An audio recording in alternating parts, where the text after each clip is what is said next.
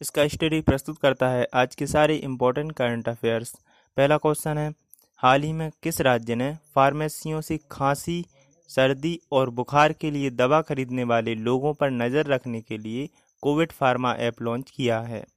Answer है, आंध्र प्रदेश। आंध्र प्रदेश के चिकित्सा और स्वास्थ्य विभाग ने राज्य भर की मेडिकल स्टोरों से खांसी, जुकाम और बुखार के लिए ओवर द काउंटर ओटीसी खरीदने वाले लोगों पर नज़र रखने के लिए एक mobile application Covid pharma launch किया है। इस ऐप का उपयोग करते हुए संबंधित फार्मेसियों को अपने मोबाइल नंबर सहित व्यक्तियों का विवरण लेना होगा, जिससे इस तरह की आम बीमारियों के लिए ओटीसी दवाओं की खरीद और सरकार की रिपोर्ट दी जा सकेगी। इससे सरकार को कोरोना वायरस के किसी भी संभावित लक्षण वाले व्यक्ति को आसानी से पता लगाने में मदद मिलेगी। नेक्स्ट क्वेश्चन है, हाल ही में किस राज्य ने राज्य के बाहर फंसे 1.6 लाख लोगों के खाते में प्रति व्यक्ति दो हज़ार रुपये जमा किए हैं। आंसर है असम सरकार। तो असम सरकार ने असम केयर्स पहल के तहत राज्य के बाहर फंसे हुए 1.6 लाख लोगों को दो हज़ार रुपये दिए हैं। पाँच लाख नब्बे हज़ार लोगों ने असम केयर्स की पहल का जवाब दिया है। इसमें से 1.6 लाख लोगों ने सत्यापन के बाद अब तक प्रोत्साहन प्राप्त किया है। इसके अलावा सात कैंसर, हृदय, किडनी के मरीज़ जो लॉकडाउन होने के कारण राज्य के बाहर फंसे हुए हैं, उन्हें भी पच्चीस हज़ार रुपये दिए गए हैं। नेक्स्ट क्वेश्चन है, हाल ही में किस राज्य में जीवन शक्ति योजना का शुभारंभ किया गया है? आंसर है मध्य प्रदेश। मध्य प्रदेश में मुख्यमंत्री शिवराज सिंह चौहान ने जीवन शक्ति योजना का शुभारंभ किया है। इस योजना के तहत शहरी क्षेत्रों की महिलाएँ घर पर मास्क बनाकर कमा सकती हैं।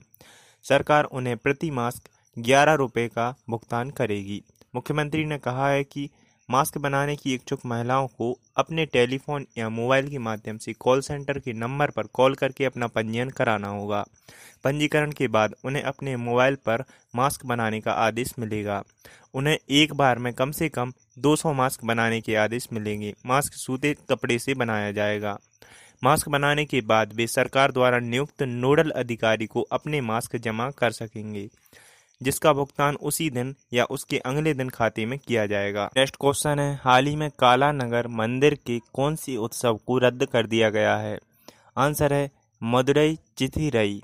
तो कल नगर मंदिर प्रबंधन ने कहा है कि कोरोना वायरस महामारी को देखते हुए तमिलनाडु में मदुरई चिथिरई उत्सव से संबंधित सभी कार्यों को रद्द किया गया है।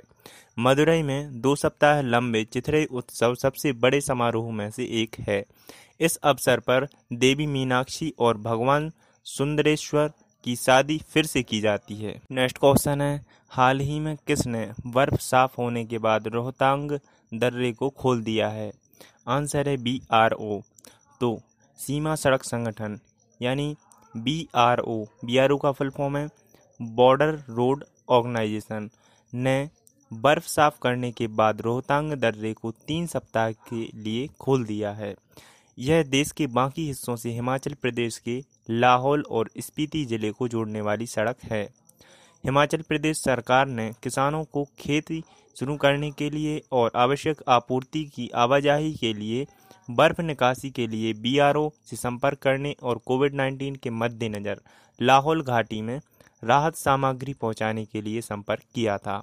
रोहतांग दर्रा, मनाली के लगभग इक्यावन किलोमीटर दूर हिमालय की पूर्वी पीर पंजाल रेंज पर एक ऊँचा पहाड़ी दर्रा है।